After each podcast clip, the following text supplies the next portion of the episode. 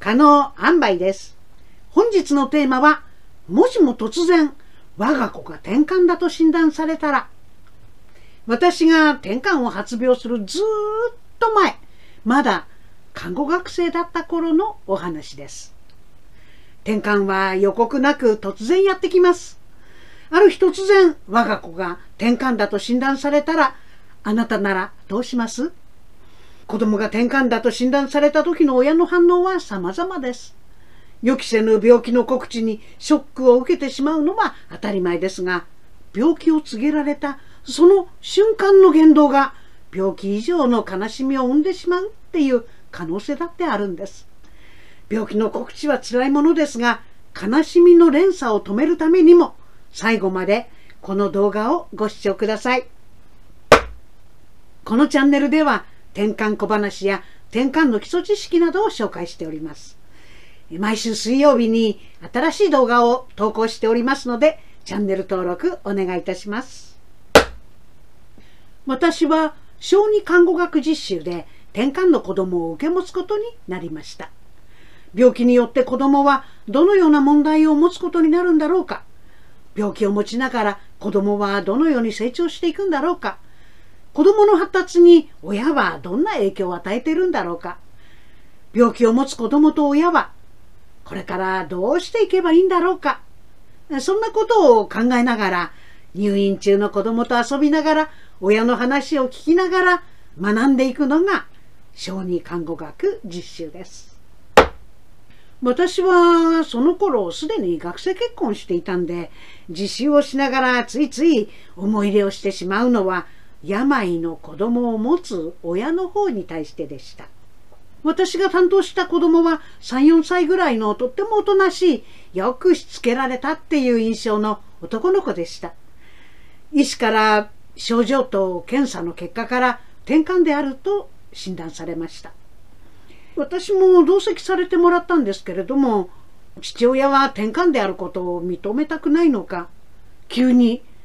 母親の方を向いてこう言い放ったんです。俺の家族には転換の者はいないからな。お前の方にいるんじゃないかお前、結婚前に隠してただろう。まったくなんてことだ。せっかく男の子が生まれたっていうのに、お前、どう責任取るんだ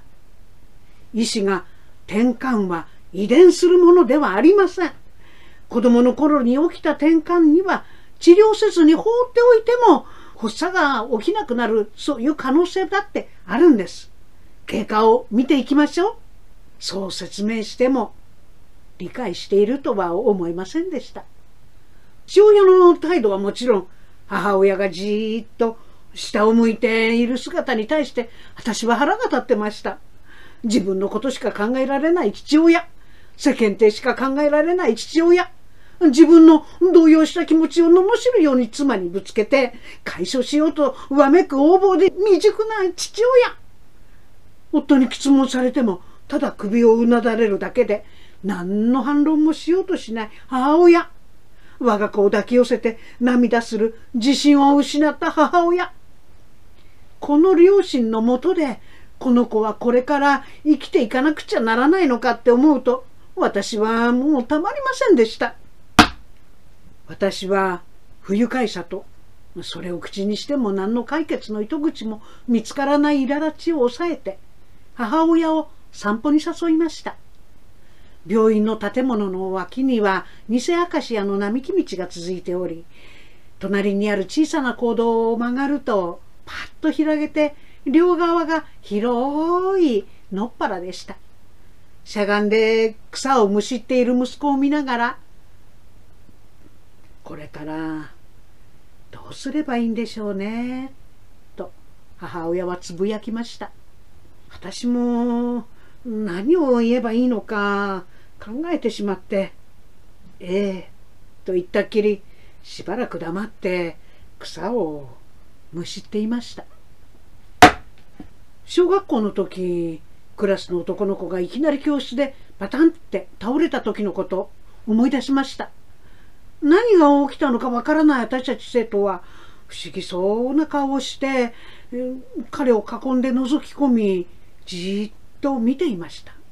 すぐに先生が来て「おい大丈夫か?」って名前を呼ぶとパチパチって瞬きをして辺りを見渡してへへへって照れ笑いをしてポリポリって頭をかいていました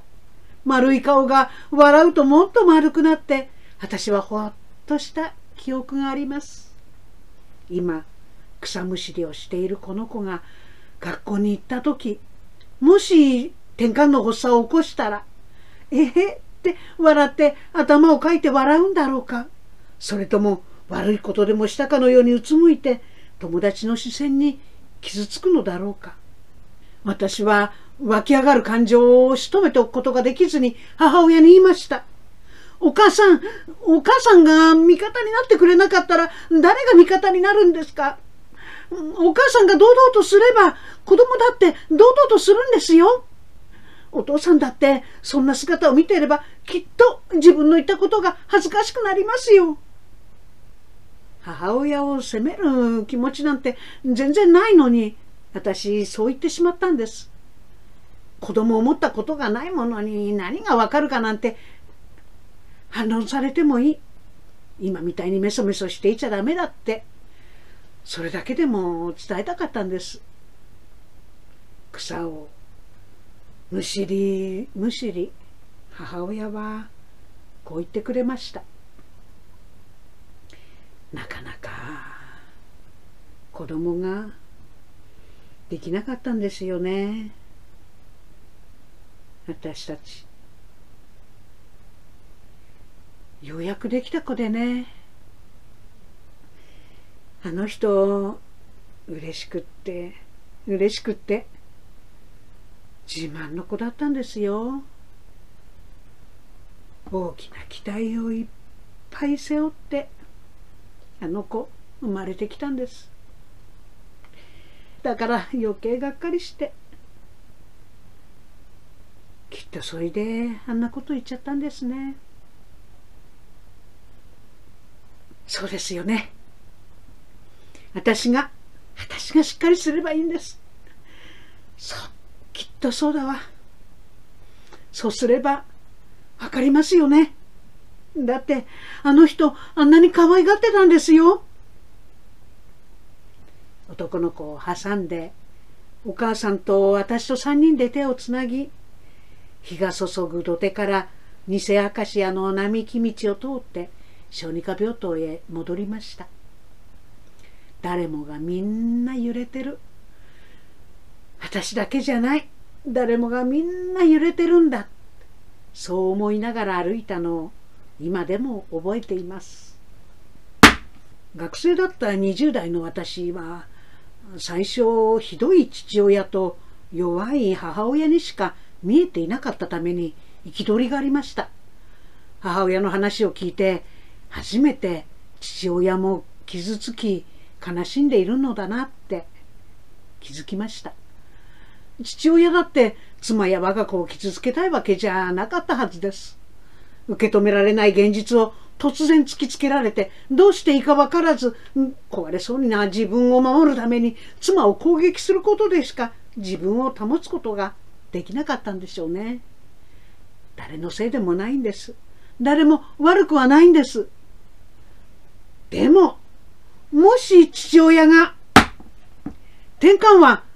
100人に1人がかかるよくある病気だし子供の発症率は高いんだからショックはショックだけどそういうことがあるかもしれないって受け止めたらもし父親が子供の転換はほとんどが成長とともに自然に治るって言うし、薬で発作も抑えられるだろうから、アトピーや喘息になるのと大差はないさって受け止められたら、もし父親が、ただの転換だったんだ。死ぬわけじゃない。最悪の事態じゃなくってよかったと思えばいい。って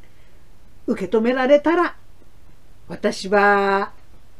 自分が転換だって診断された時ああ転換か脳腫瘍じゃなくてよかったほっとしたんです抗転換薬を服用して数年経って発作が収まれば薬なしになる時だってあるのかもしれないしただの転換でよかったって落ち込むことはない転換は100人に1人発病するんだもん。それが私のところに来たって当たり前だわ。って。こう思えたのは、看護師であった私には転換に関する知識があったからです。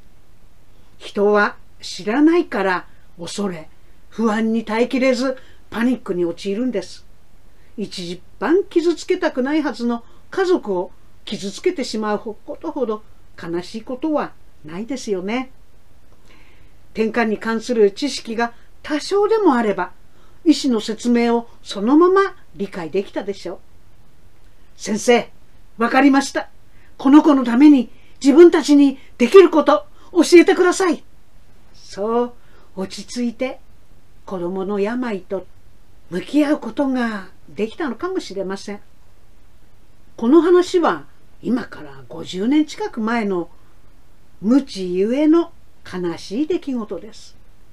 しかし、情報社会と言われる今、転換の情報は溢れていますが、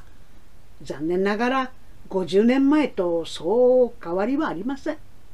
自分事として捉えることができなければ、知識を得たいって、そう思わないからです。この動画で私が皆さんにお伝えしたいことが3つあります。1つ目は、転換を理解することで自分や自分の家族を守ることができます。正しい知識は病気への備えとなります。自分の大切な家族がいつか転換を発症した時に家族を守るために転換のことを知ってほしいのです。難しい知識を知ってほしいって言ってるわけじゃありません。ほんの少しの知識でいいんです。大切な人を傷つけないために、せめて赤ちゃんからお年寄りまでいつでも誰でも転換になりうるんだってこと知っててください。せめて遺伝について心配が必要な転換はないこと知っててください。せめて転換患者の8割以上が治療によって転換発症前と何ら変わりない生活を送ってるっていうこと知っててください。ほんの少しの知識があるだけで、医師の説明をその言葉通り受け止めることができます。我が子が転換と診断されて、その日が大切な人を傷つける日になってしまうのか、それとも家族の絆が深まる、その出発の日になるのか、それは病気への備え、つまりほんの少しの知識があなたにあるのかどうか、それにかかっています。二つ目は、病と共に生きるのは当事者だけではありません。その家族も病と共に生きています。病と共に自分らしく生きる術は全ての人に必要です。転換治療は長期間にわたることも多いために、転換の子供と家族のための転換学習プログラムなどもあります。転換と診断され、まず読んでいただきたい本のリンクを概要欄に記載しましたので、ぜひご覧ください。3つ目は、みんな揺れてます。誰もが揺れながら生きてるんです。動揺して不安に苛まれている自分をダメな母親、ダメな父親って思わないでください。人は揺れながら成長成熟していきます。今自分が揺れてるのは人間として成長成熟していくためなんだってこと忘れないでくださいね。自分の弱さを受け入れることが病と共に生きていくその第一歩です。本日はもしも突然我が子が転換だと診断されたら私が転換を発病するずっと前看護師になる前の学生だった頃の小児看護学実習での体験をお話ししました。この動画を見てためになったって思ったら Twitter や Facebook で拡散をお願いします。またチャンネル登録もお願いします。本日のまとめ一つ、転換を理解することは病気への備えとなり自分の大切な人を守ることになる。一つ、当事者だけでなく家族もまた病と共に生きている。一つ、みんな揺れながら生きている。人は揺れながら成長成熟していく。